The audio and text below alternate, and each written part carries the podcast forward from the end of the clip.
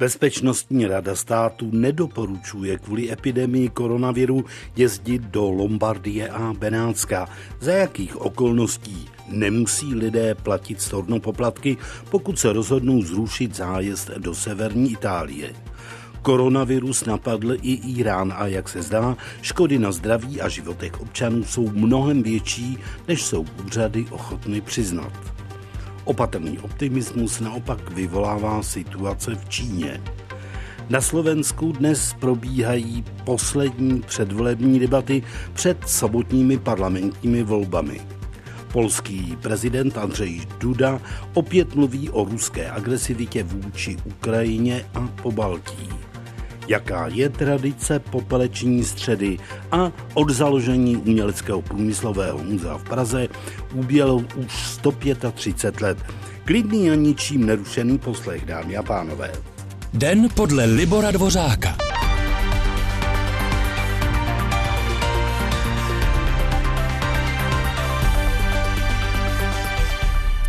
Obavy z šíření nového typu koronaviru a nuceného pobytu v karanténě začínají doléhat i na některá známá horská střediska v údolí Vatelína na severu Itálie, která jsou oblíbeným cílem českých klizařů.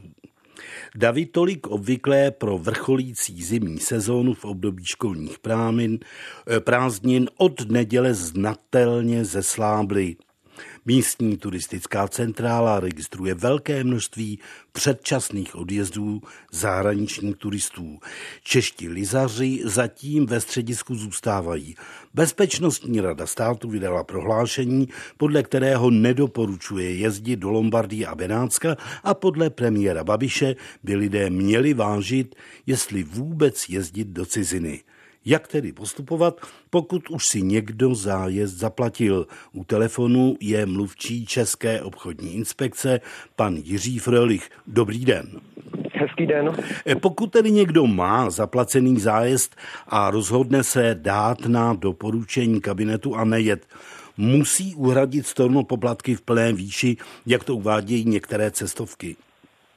Eh, taky čeští zákazníci, kteří zakoupili od cestovní kanceláře zájezd do postižené oblasti, tak podle občanského zákonníku odstoupit od smlouvy o zájezdu před jeho zahájením bez zaplacení odstupného, tedy bez storno poplatků, mohou, jestliže v místě určení cesty nebo pobytu nebo v bezprostředním okolí nastaly nevyhnutelné a mimořádné okolnosti. A to jsou právě tyto, které tedy mají významný dopad na poskytování zájezdu nebo e, té služby konkrétní. Takže mohou, pokud se to týká té oblasti konkrétně e, právě třeba eh, v poslední době tolik zmiňované Čínské lidové republiky, ale oblasti Lombardie také a nejbližšího okolí. I když má někdo pojištění storna zájezdu, tak nemůže žádat peníze zpátky. Jaké bývají podmínky, kdy se dá stornovat bez poplatku? Takové pojištění hlavně stanovuje pojišťovna sama. Mm-hmm. Potřebitel by si měl řádně přečíst smlouvu, která se ho týká v rámci pojištění a je to hodně individuální. Tady se opravdu týká konkrétní smlouvy, konkrétní situace a je právě na každém eh, spotřebiteli, který to pojištění eh, získal, aby si ověřil, jaké jsou podmínky storna v rámci pojištění konkrétního zájezdu o konkrétní pojišťovny. Na to se nedá odpovědět jednoduchou větou. Mm-hmm. Pane Frélichu, co by muselo zaznít, dejme tomu od našeho ministerstva zahraničí, po případě od Světové zdravotnické organizace, aby se účastníkům zájezdu vraceli peníze. Dejme tomu, kdyby VHO vyhlásila pandemii. No je pravda, že taková situace ještě nikdy nenastala. Hmm. Typicky muselo by zaznít ze strany ministerstva zahraničních věcí například přímé prohlášení necestovat do konkrétních zemí. Teď jsou vlastně taková prohlášení eh, v podobném duchu, eh, co se týkají Čínské lidové republiky a pak se týkají konkrétních oblastí Itálie, právě třeba zrovna té Lombardie. Ale občanský zákonník také hovoří o tom, že vrácení toho zájezdu bez zaplacení odstupného se týká také nejenom místa pobytu, ale také bezprostřední oblasti okolo. To znamená, ten zákon přesně nestanovuje, jestli to je 100 kilometrů, 50. Jedná se o individuální situace, ale dle našeho názoru se to logicky musí týkat i nejbližších přilehlých oblastí. Eh, pane Frelichu, na závěr váš osobní názor. Jel byste za této současné situace do severní Itálie? Například předseda poslanecké sněmovny Radek Vondráček dnes oznámil, že právě takovýto zájezd zrušil. No já mám to štěstí, že jsem takový zájezd neměl objednaný, no, no. takže doporučuji logicky a lidsky se vyhnout těmto oblastem i v případě, že pak budete řešit eh, s pojišťovnou či s vaší cestovní kanceláří možné placení či neplacení storno poplatku, ale rozhodně, jak říkám, i toho nejbližšího okolí kolem té konkrétní oblasti se musí týkat tato výjimka, že tady ty storno poplatky se nebudou platit. Říká mluvčí České obchodní inspekce pan Jiří Frélich. Děkuji a pěkný večer. Také děkuji, hezký večer.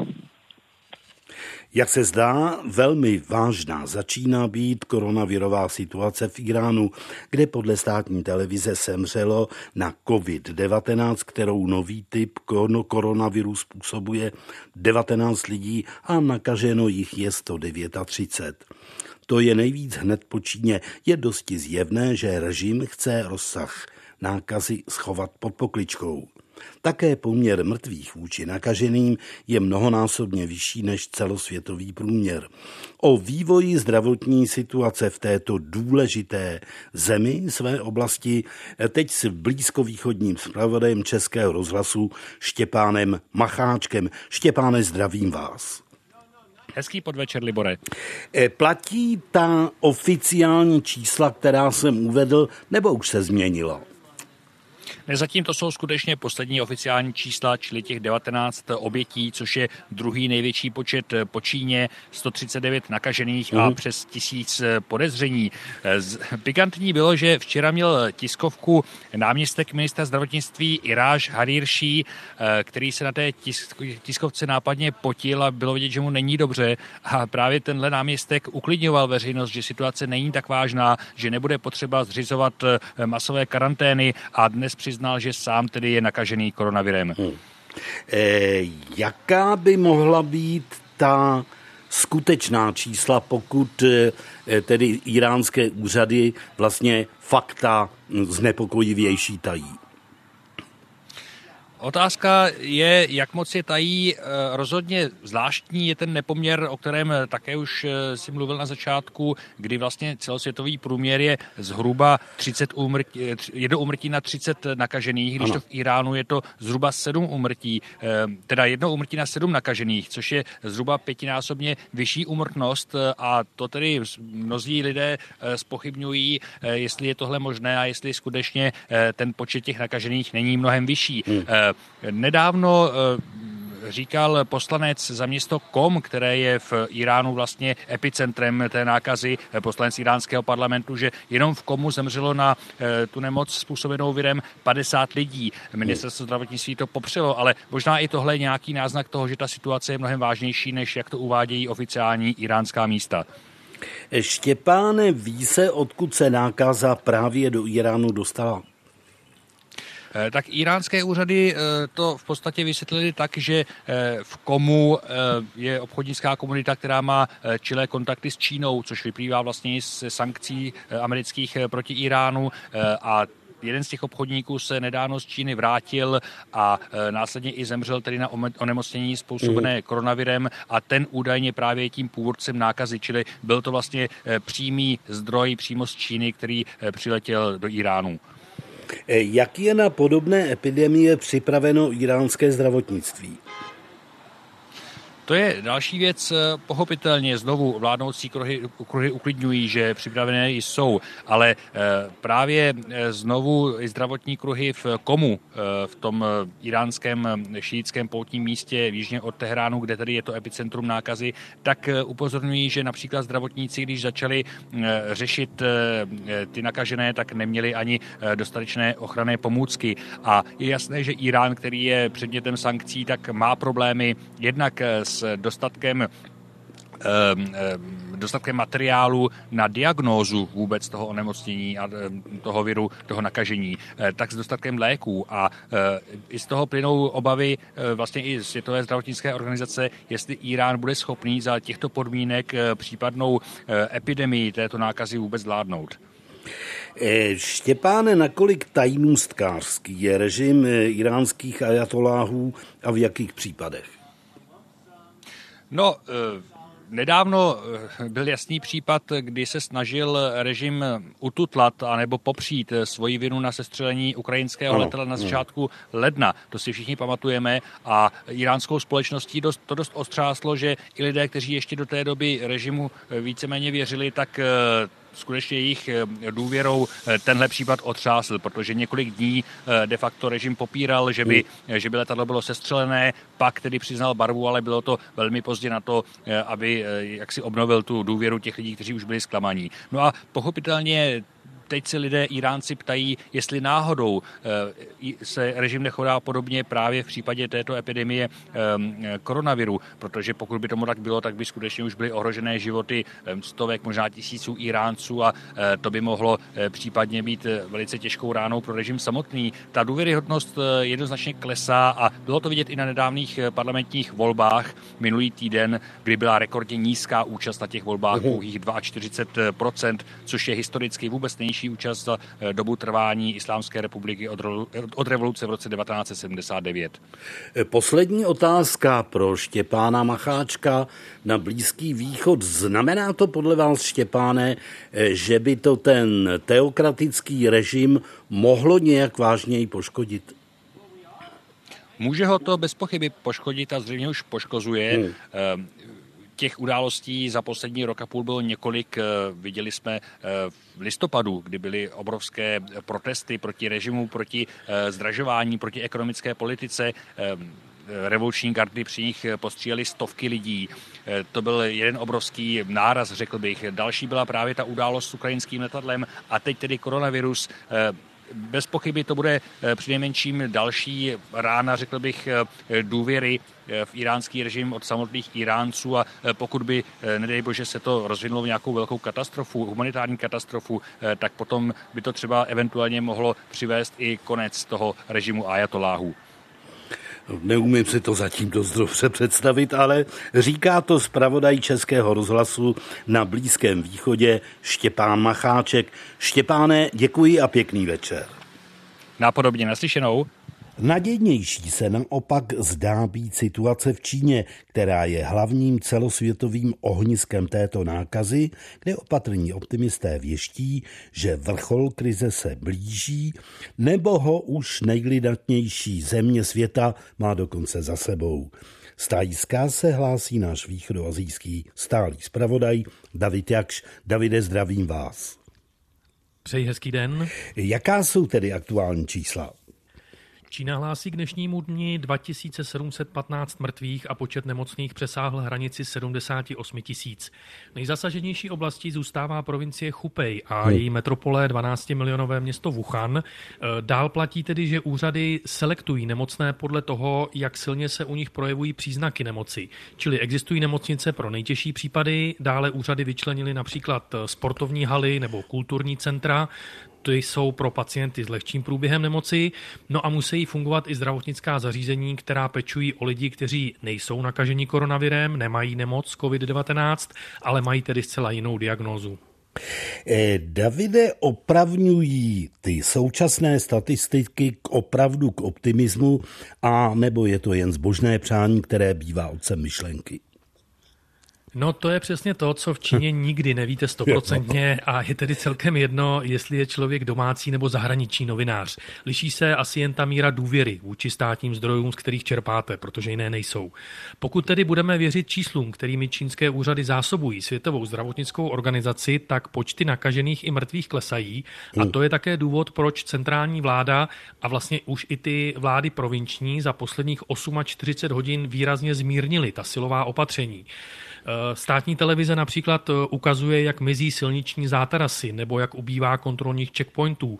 No a ten cíl je samozřejmě jasný. Úřady chtějí přesvědčit občany, že to nejhorší má země za sebou hmm. a že tedy je nutné najet na ten klasický pracovní a vlastně i životní režim.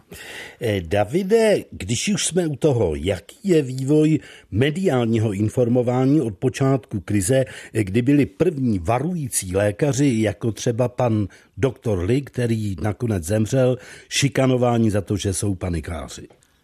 Je to taková zajímavá sinusoida. Na konci ledna, kdy ta čísla nemocných a mrtvých letěla prudce vzhůru, tak prvních pár dnů se na čínských diskuzních fórech objevovaly skutečně neuvěřitelně kritické komenty mm, mm. směrem ke komunistické vládě. Cenzoři vůbec nestíhali eh, tu kritiku mazat, lidé se tam dočetli zajímavé věci a hlavně se lidé ptali, co všechno se ještě musí v Číně stát, aby si ti nahoře uvědomili, komu mají sloužit. Ptali se, proč se nejvyšší muž komunistické strany si tím Pching skrývá, když ho země nejvíc potřebuje a podobně. No a potom přišla ta zmiňovaná událost s doktorem Lee a tam byl takový eh, symbolický předěl. Režim se oklepal, nabral znovu dech, objevily se zprávy, že byli zatčeni další lidé za kritiku strany, eh, také, také blogeři a tak dále. Velmi kriticky se začal vyjadřovat ministr zahraničí Wang Yi, který dokonce začal selektovat země na ty, které stojí při Číně a které jsou prý na druhém břehu. No a ta atmosféra vlastně eh, na té, na té straně komunistické, komunistické moci Eh, směrem dál pokračuje. Jak koronavirus poznamenal turistický ruch v Číně?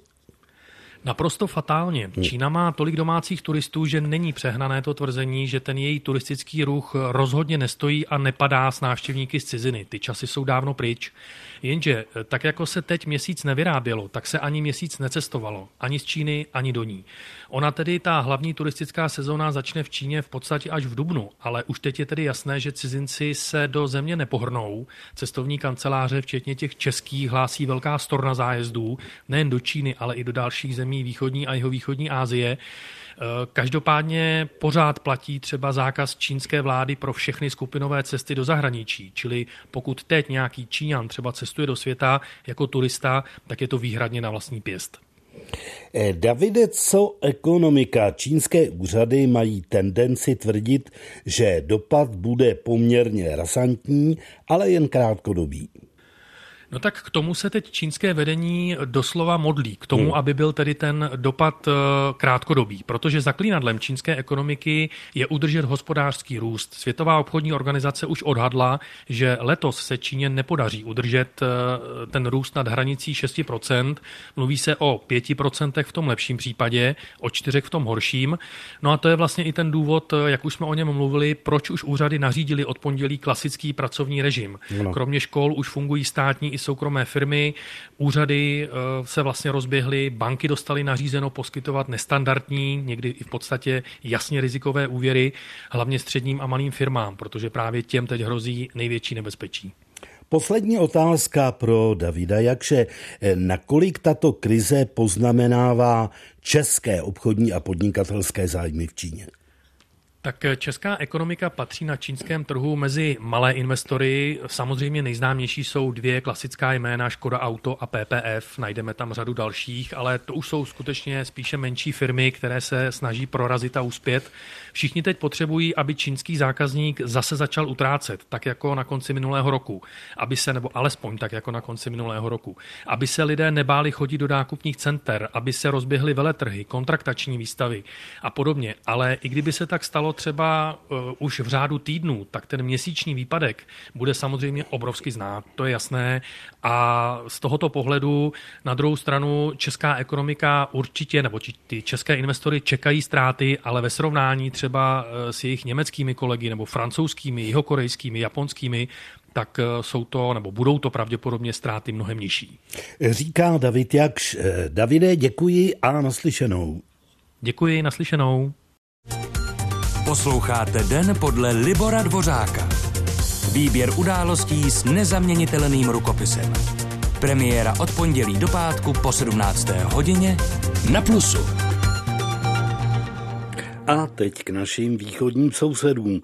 Poprvé po více než 15 letech se v čele průzkum volebních preferencí na Slovensku objevilo jiné politické uskupení než vládní strana Smer. Podle výsledků společné sondáže dvou zavedených agentur AKO a Focus by nejvíc hlasů v sobotních parlamentních volbách získalo opoziční hnutí, obyčejní lidé a nezávislé osobnosti. Vyslovilo se pro ně přes 19% dotázaných. Smer se mezi tím pokouší získat přízeň voličů pomocí sociálního balíčku. Čtyři dny před volbami, tedy v úterý, schválili poslanci zavedení 13. penze pro příjemce různých typů důchodů. Spole ze Společně se zástupci Smeru hlasovali poslanci další koaliční strany, ale také část opozice a nezařazení. A dosti to vypadá na klasický předvolební guláš. Dnes večer se čekají poslední televizní předvolební debaty. Ve spojení už jsme s naší stálou zpravodajkou na Slovensku, Pavlínou Nečáskovou. Pavlíno, zdravím vás. Dobrý večer. Co říkáte na ten předvolební guláš Ficovi strany Smer a co na 13. důchody říká opozice? Mimochodem ve hře jsou i další věci, jako zvyšování přídavků na děti nebo rušení dálničních známek. Ano, tak to já začnu eh, od konce. To ano, zvyšování dobře. přídavku na děti už se dovoleb eh, prosadit eh, vlastně ne, ne, nedokáže, nebo vládní mm-hmm. strany to nedokáží, protože dnes parlament znovu tedy zkoušel hlasovat, zda se o, o tomto tématu bude dál jednat, ale nebyl usnášení schopný. Takže toto úsilí se nezadařilo. Nezadařilo se ani prosadit návrh s částečným zrušením dálničních známek, protože to dnes vláda přímo z návrhu parlamentu tu stáhla, ale jak už zaznělo, eh, podařili se tady prosadit 13. důchody. Jak na to reaguje opozice? Jedna opoziční strana eh, Borise Kolára, jsme rodina, tak ta podpořila v tomto ohledu vládní strany a stejně tak učinili i krajně pravicoví kotlebovci. Hmm. Jinak zbytek opozice je s tím velmi nespokojený. V podstatě celá ta mimořádná schůze byla výjimečná i v tom, že první dva dny v podstatě neprobíhala tak, jak by měla, protože řečnický pult nad dva dny v kuse zablokovali opoziční poslanci, kteří právě považují toto gesto strany Roberta Fica za eh, předvolební korupci a za velký populismus a v podstatě, že ne, není úplně standardní, aby se tři dny před volbami nebo čtyři dny před volbami prosazovalo tak vážné, závažné sociální opatření, které bude Slovensko minimálně v tomto roce stát v přepočtu přes 11 miliard korun. Hmm. No a strana Smer to chce dotáhnout do úplného konce, tak říkajíc. Takže se teď obrací k prezidence Zuzaně Čaputové, aby tento zákon urychleně schválila, aby to nejlépe udělala ještě do konce tohoto týdne, tedy do, do volební soboty. Nicméně Zuzana Čaputová už se včera vyjádřila k tomu všemu tak, že nechce být součástí předvolební kampaně a politického boje a proto se k této situaci, k tomuto tématu vyjádří až po volbách. Mm-hmm. Eh, Pavlíno, já už jsem zmínil, že Smer se poprvé po 15 letech dostal v průzkumu volebních preferencí na druhé místo mm, ve prospěch koho vlastně, co je to za uskupení, které v současné době vede? Je to poměrně velké překvapení, protože ještě před pár měsíci by si tady na Slovensku na to nikdo nevsadil. Nicméně teď těm průzkumům dominuje strana Igora Matoviče, hnutí obyčejní lidé a nezávislé osobnosti. Ono je to velmi tak, takové nepřehledné hnutí. Igor Matovič je velmi výrazný opoziční politik. Skutečně po každé byl v opozici, má velmi jasnou rétoriku, dá se říct, že má poměrně i taková agresivní gesta. Nic u něj není běžné.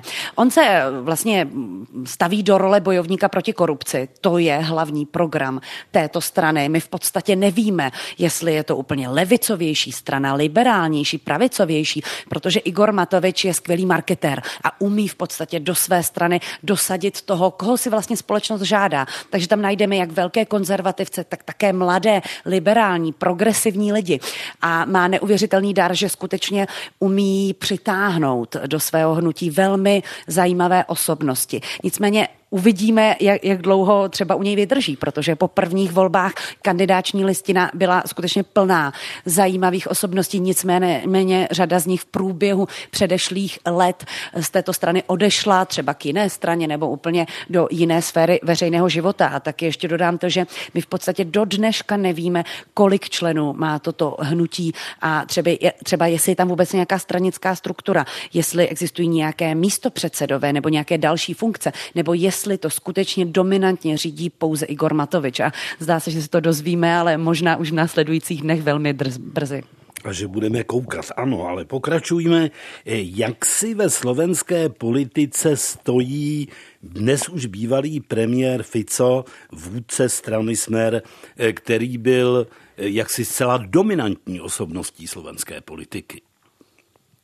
Ta, to postavení Roberta Fica v posledních dvou letech velmi razantně upadá. V podstatě už od té doby, co se vzdal premiérského křesla po vraždě novináře Jana Kuciaka a Martiny Kušnírové a on skutečně obsazoval dlouhá léta první příčky nějakých průzkumů popularity a důvěryhodnosti.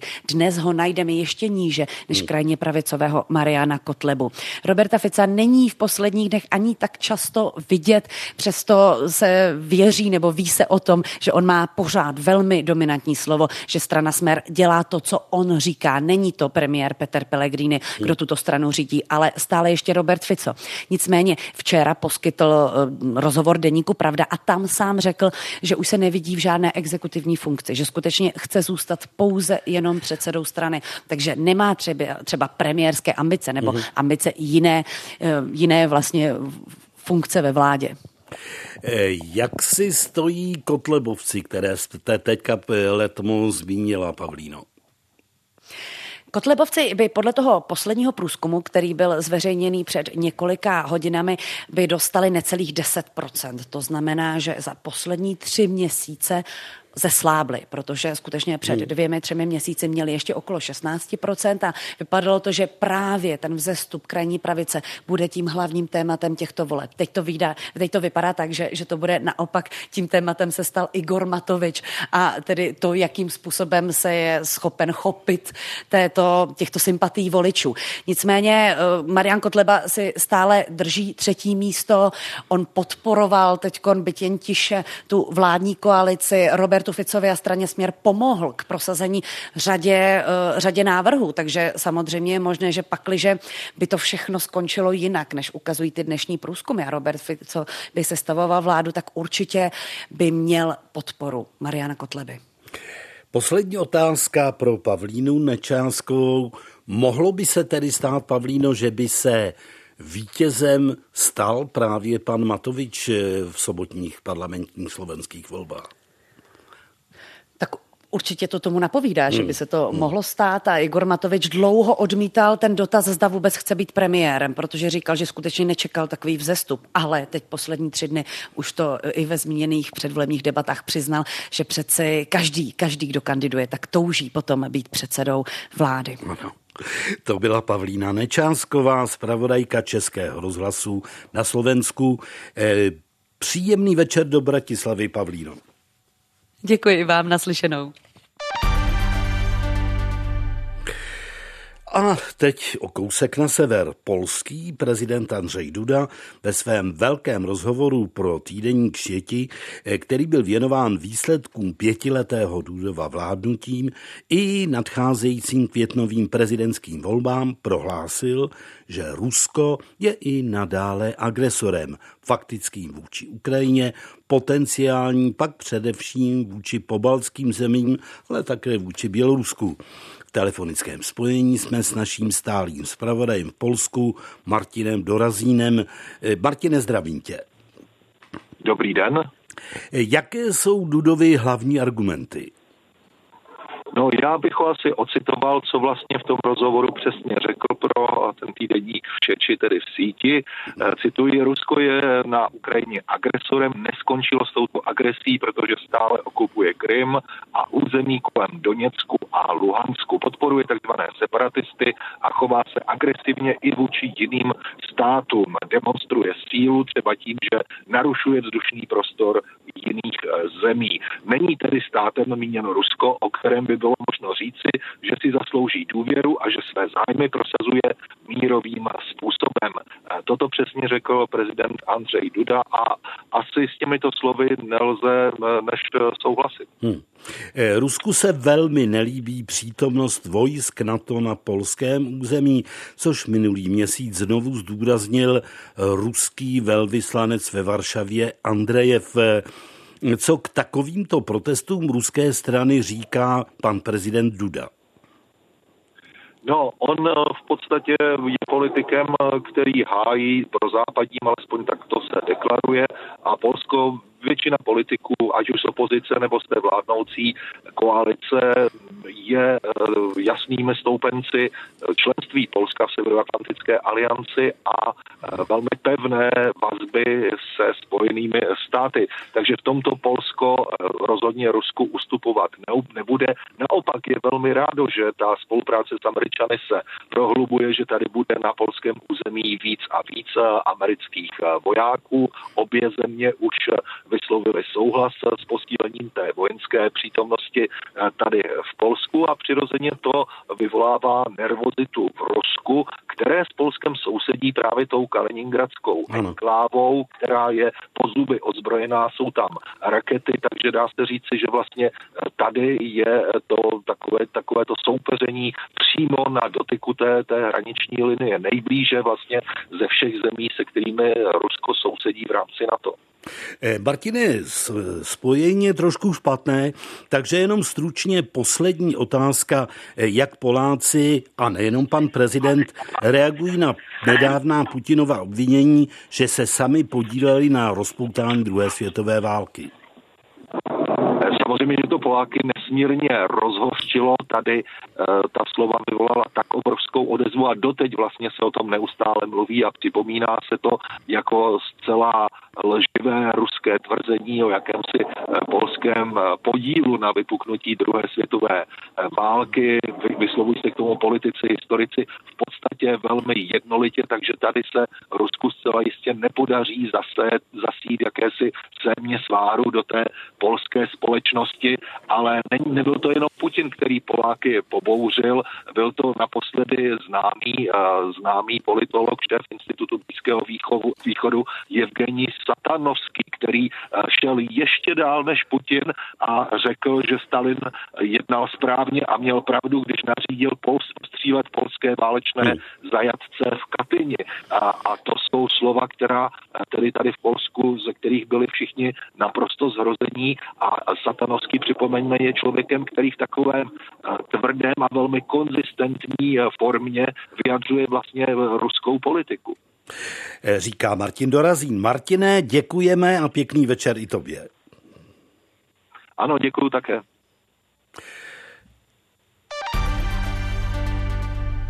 Dnes je to přesně 30 let od chvíle, kdy se z tehdejšího Československa začali stahovat první sovětští vojáci. V ten den, 26. února 1990, podepsali ministři zahraničí obou zemí v Moskvě smlouvu o odchodu sovětské armády. Okupace, která trvala od srpna 68, se tak definitivně chýlila ke konci. Ve 14 hodin 40 minut se dal do pohybu vlak plně naložený sovětskou vojenskou technikou z posádky ve Frenštátě pod Radhoštěm. První vlak se sovětskou vojenskou technikou dnes odjel také z vojenského prostoru Libavá na Olomoucku. Teď už zazněl malým nádražím klakson lokomotivy a vlak se pomaličku rozjíždí. Tak o historickém momentu informoval československý rozhlas. Po pěti týdnech vyjednávání nakonec federální ministr zahraničních věcí Jiří Dinsbír a jeho sovětský protějšek Eduard Čevarnadze podepsali 26. února 1990 smlouvu o odchodu okupačních vojsk z našeho území. U podpisu v moskevském Kremlu byl taky tehdejší vůdce Sovětského svazu Michail Gorbačov a československý prezident Václav Havel. Ten už v polovině února mluvil o tom, že vyjednávání o odsunu sovětské armády není jednoduché. Nejde jen o těch 70 tisíc vojáků a jejich rodiny, ale jde hlavně o nesmírné množství munice, které tady za 20 let se naskládalo a kterou nelze jen tak za nos odtud odstěhovat. Ten celý odchod je spojen i s velkými vnitropolitickými problémy v Sovětském svazu, což jsou aspekty, které musíme vzít v potaz, ale nic to nemění na našem úmyslu jednat o tom, aby ta vojska co nejrychleji odešla. V únoru bylo v Československu skoro 74 tisíc sovětských vojáků a 40 tisíc jejich rodinných příslušníků. Vojáci měli k dispozici přes 12 tanků, 2,5 tisíce bojových vozidel a obrněných transportérů, 76 bojových letadel a 146 bojových vrtulníků. Podle Prokopa Tomka z Vojenského historického ústavu si odchod sovětských vojáků přála drtivá většina obyvatel. Bylo to obrovské téma, dnes už se to tak nezdá, ale tehdy tím lidé žili okupace v 1968 byl takovým traumatem, které jako zatěžovalo lidi a dokonce třeba v roce 1988 srpnu je dostalo po těch 20 letech poprvé ve větším množství do ulic, kdy to vlastně byla příčina, příčina demonstrací na Václavském náměstí. Potvrzují to odpovědi lidí, které koncem ledna 1990 zaznamenali rozhlasoví reportéři na staroměstském náměstí. Jak vy se stavíte k tomuto problému? Já si myslím, že jako většina národa, že už je nejvyšší čas, aby byli pryč. Já myslím, že když tam přišli tak rychle, takže by zase mohli rychle odejít. Sovětským vojákům a důstojníkům zejména se ale zpět do vlasti příliš nechtělo.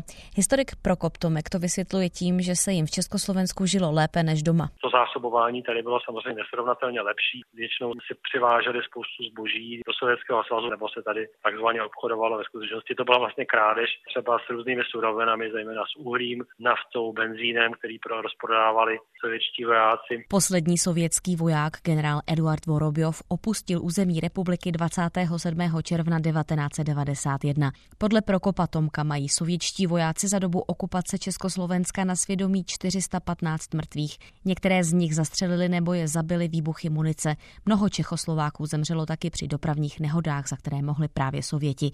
Likvidace ekologických škod na území, která vojska využívala, stály několik miliard korun a stále nejsou dokončeny. Eva Šelepová, Český rozhlas. Když chcete vědět proč. Český rozhlas plus. Období masopustního veselí včera skončilo symbolickým pochováváním basy.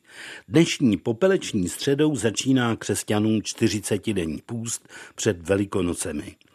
Lidé by měli v jídelníčku vynechat maso nebo se dočasně vzdát věcí, na které jsou zvyklí a které jim usnadňují život.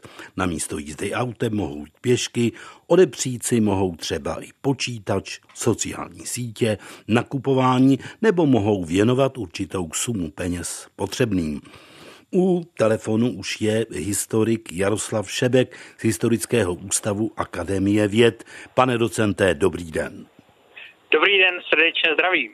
Na popeleční středu uděluje kněz při bohoslužbě věřícím takzvaný popelec, tedy znamení ve tvaru kříže na čele z popela.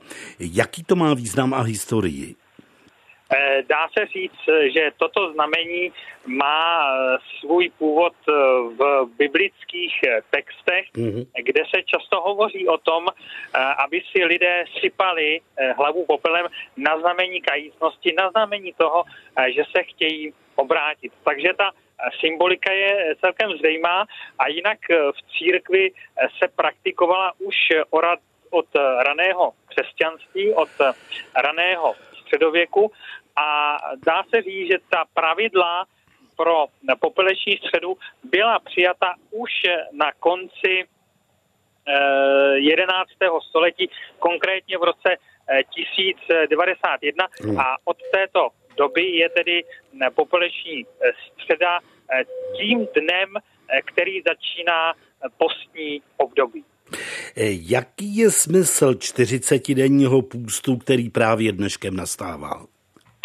Ten smysl je podobně, jako je to v případě adventu před mm-hmm. Vánoci, eh, tak eh, je to eh, v případě postní doby příprava na ten největší křesťanský svátek a to jsou Velikonoce, kdy si křesťané připomínají smrt a zmrtvých stání Ježíše Krista, tedy vlastně to klíčové křesťanské tajemství. Pane docente, jak přísně se historicky ten předvelikonoční půst dodržoval, dá se říci, kdy se na něj dbalo nejvíc a docela jsem se dnes v poledne zarazil, když mi jedna kamarádka sdělila, že její muž, 55-letý, který nikdy nic takového nepodstupoval, tak se pro něj rozhodl také. No, řekl bych, že obecně eh, se dodržoval vždycky eh, tento eh, půst. Samozřejmě moderní doba přinesla i změny v tomto směru, kdy katolická církev už nežádá tak velmi přísný půst, jako tomu bylo například ještě před druhou světovou válkou, ano. ale po druhém vatikánském koncilu se přistoupilo k tomu, že ten největší půst, tedy opravdu bez masa, je jenom dva dny. A to je právě dnes na popeleční středu a pak na Velký pátek. Jinak samozřejmě by křesťané, věřící křesťané měli tedy dodržovat ten půst například i během pátku a středy. Ale v zásadě eh, tedy církev v tomto směru je benevolentní než, eh, benevolentnější, než byla eh, v minulých dobách, ale řekl bych, že to, co jste zmínil, Libore, o tom manželi kamarádky, ano. je vlastně signifikantní pro dnešní dobu, že i lidé, kteří vůbec nejsou věřící, tak v současné době používají půst právě proto, aby mohli, aby mohli Eh, vlastně eh, dát eh, se trošku do pořádku třeba zdravotně. A třeba tak hledají i cestu jako k tomu vnitřnímu očištění, aniž by třeba museli být automaticky křesťané. To je, zmíníte, pane docente, že je to spíše opatření, hm, dejme tomu, terapeutické? Pro ty lidi současné doby si myslím, že může být pustí určitým terapeutickým opatřením, eh, který ho vlastně i eh, trošku eh, zbavuje těch nečistot vnitřních, ale i toho vnějšího světa. Jak křesťané naopak vnímají období, které právě skončilo, tedy období eh, masopustu. Já jsem to viděl u nás v Nové Cerekvi na Vysočině u Pelhřimová a byl to rej na celý den, který připomíná spíše pohanské nežli křesťanské zvyklosti. No, řekl bych, eh, že eh, to větší o tom, že samozřejmě se vrací ty lidové tradice, které eh, možná byly trošku pozapomenuté, takže dá se říct, eh, že ty masopustní průvody i třeba v těch tradičně katolických zemích, mám na mysli třeba Bavorsko, mm-hmm. tak taky vyjadřují ale určitou snahu lidí se vracet ke kořenům svých předků a neřekl bych, že to je jenom ten výraz nějakého pohanského eh, rejdění, ale je to vlastně výraz toho, že lidé ctí kulturu a tradice, eh, které jim odkazovali předkové eh, od dlouhých let nebo dlouhá léta. Poslední otázka pro historika religionistu docenta Jaroslava Šepka. Mm, letošní půst potrvá do 11. dubna, na který připadne Bílá sobota. Připomeňme ano. si alespoň stručně, jak se vlastně stanovuje začátek Velikonoc. Eh, velikonoce se stanovují podle prvního jarního úplňku mm-hmm. a proto jsou eh, v zásadě pohyblivým eh, svátkem, protože samozřejmě se jedná o cyklus, který trvá zhruba ten měsíc, takže eh, se během, eh, během vlastně tohoto cyklu eh, vystřídají ty svátky, nebo dá se říct, že ty svátky se tedy vystřídají od konce března zhruba do konce dubna. Říká docent Jaroslav Šebek. Děkuji a také vám pěkný večer, Jaroslave. Taky děkuji a hezký večer i posluchačům. A máme tu téma poslední, velmi pěkné. Výstavou nazvanou V lesku zlata v záři barev si Pražské umělecko-průmyslové muzeum připomene 135 let od svého založení. Od zítřka, tedy od čtvrtka, na ní představí to nejlepší ze svých sbírek podmaleb na skle, tedy obrázky malované na zadní straně skla, vzniklé od antiky až po 19. století. Je mezi nimi i 13 kousků z původní sbírky zakladatele muzea průmyslníka Vojtěcha Lany. U telefonu je ředitel sbírek a výzkumu Umělecko-průmyslového muzea Radim Vondráček. Dobrý den. Eh, dobrý podvečer. Eh, pane Vondráčku, proč jste zvolili právě podmalby na skle? Čím jsou zajímavé, po případě vzácné? Tak Čechy patřili od 16. století k jednomu z center produkce této velmi neobvyklé umělecko-řemeslné techniky a, a těchto artefaktů společně s Bavorskem, Lombardí a později i Švýcarskem a dalšími oblastmi, tak právě e, například východní Čechy a zde působící dílna Daniela Preislera mm-hmm. v době baroka dosáhly vynikajících výsledků a ta naše kolekce podmaleb, tedy těch reverzních maleb na skle, si myslíme, že je světově unikátní mm-hmm. a možná nejvýznamnější, tak proto chceme jí zpřístupnit široké veřejnosti.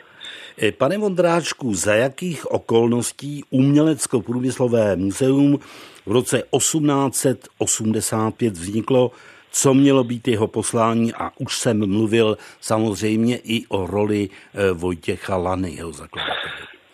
Ano, to, že muzeum zakládala obchodní a živnostenská komora v hmm. Praze, hmm. svědčí o tom, že ty cíle byly na svou dobu velmi aktuální. To znamená pozdvihnout vlastně umělecký vkus řemeslnictva a dát ty správné vzory, správné návody pro rozvíjející se i průmyslovou výrobu, tak, aby se lidé obklopovali kvalitními a esteticky uspokojivými předměty. To znamená, byl to vlastně jakýsi pokus eh, kultivovat dobový vkus, kultivovat výrobu, pomáhat jí, ukazovat třeba i zapomenuté technologie nebo obnovovat tradice uměleckého řemesla a podobně.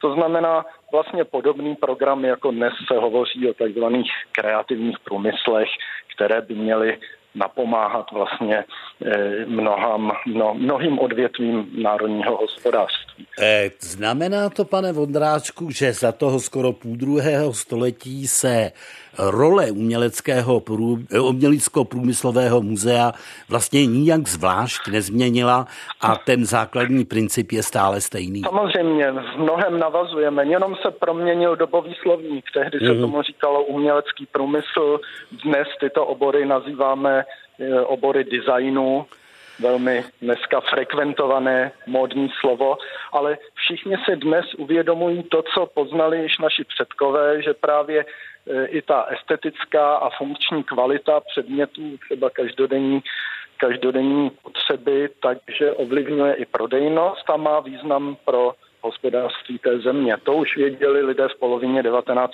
století a proto také vlastně tehdy zakládali i ta první muzea nejprve v Londýně v roce 1851-52 dnešní Victoria and Albert Muzeum.